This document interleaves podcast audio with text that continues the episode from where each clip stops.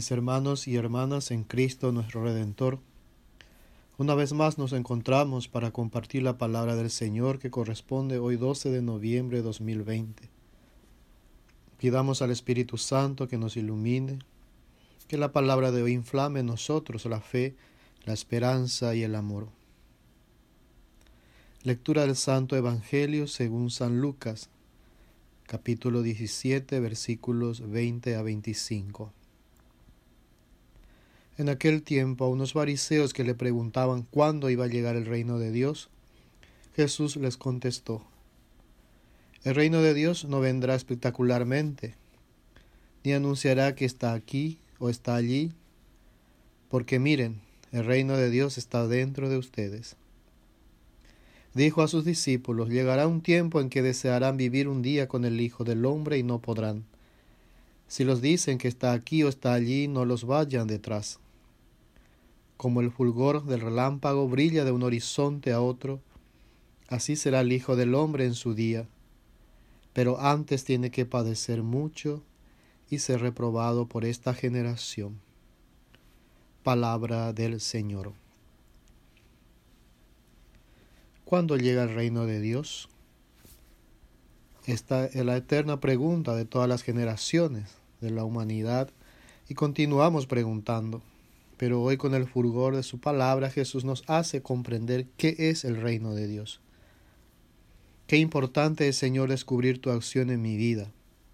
En este pasaje invitas a los discípulos y a nosotros hoy a fijarse en los signos de los tiempos que profetizas, porque ellos son la señal de que está cerca tu reino.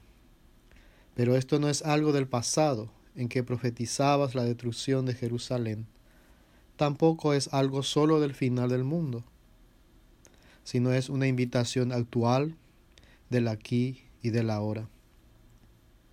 Me invitas a descubrir en todos los sucesos del día a día de mi vida tu mano providente que me va dejando mensajes, mensajes de amor, de cariño, de afecto, de ternura, de misericordia, de paciencia, de perdón, de exigencia. El reino de Dios está en mí Puede que mi día a día busque el reino de Dios de forma equivocada. Mi rutina es muy seca, desmotivada, intranquila. Y yo sigo esperando una luz especial de Dios, algo que me inflame instantemente y me haga sentir un celo abrasador. Pero no debe ser así. El reino de Dios no es una emoción, no se trata de adquirir una personalidad apasionada. También Elías esperaba encontrar a Dios en el huracán, en el terremoto, en el rayo, mas no lo encontró sino en la brisa suave. Del mismo modo, no encontraré al Señor en actividades específicas o en aparentar un, un cierto tipo de personalidad ajena, incluso cuando esa apariencia sea virtuosa. El reino no es un relámpago alucinante, ni se busca afuera, sino que el reino está en ti Dios lo puso en ti. El reino está en tu tranquilidad y en tu pasión, en la paz y en la acción.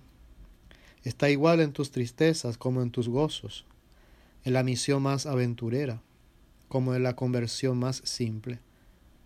No lo busques fuera, no andes tras de él de un lado para otro como un desesperado. Lo llevas dentro y lo debes compartir.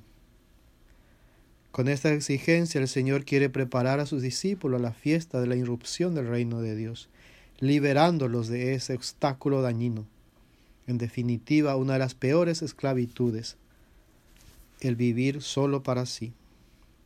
Es la gran tentación de encerrarse en pequeños mundos que termina dejando poco espacio para los demás. Ya no entran los pobres, ya no se escucha la voz de Dios, ya no se goza la dulce alegría de su amor, ya no palpita el entusiasmo por hacer el bien. Muchos, al encerrarse, pueden sentirse aparentemente seguros, pero también por convertirse en personas resentidas, quejosas, sin vida. Esa no es la opción de una vida digna y plena. Ese no es el deseo de Dios para nosotros. Esa no es la vida en el Espíritu que brota del corazón de Cristo resucitado. La vida, la salud, el trabajo, la familia, los amigos, las reuniones, los descansos, los encuentros casuales. En todo ello me dejas un mensaje que quieres que yo reciba y asimile. Dame, Señor, el espíritu sobrenatural que me permita contemplarte presente y actuante en mi vida. Que todos los días me prepares a tu venida. Mi actuar cotidiano sea la mejor preparación para el encuentro contigo. Diálogo con Cristo. Disponte a platicar mucho con tu amigo. Hago un propósito para vivir el reino de Dios. Puede ser que haga una visita a un amigo intranquilo, aquel que falta una seguridad. Iré con él y repetiré como buen discípulo las palabras que aprendí de nuestro Señor Jesucristo. Dios te hizo como eres y sigue queriéndote como mejor amigo. Te damos gracias, Señor, por todos tus beneficios, a ti que vives y reinas por los siglos de los siglos. Amén.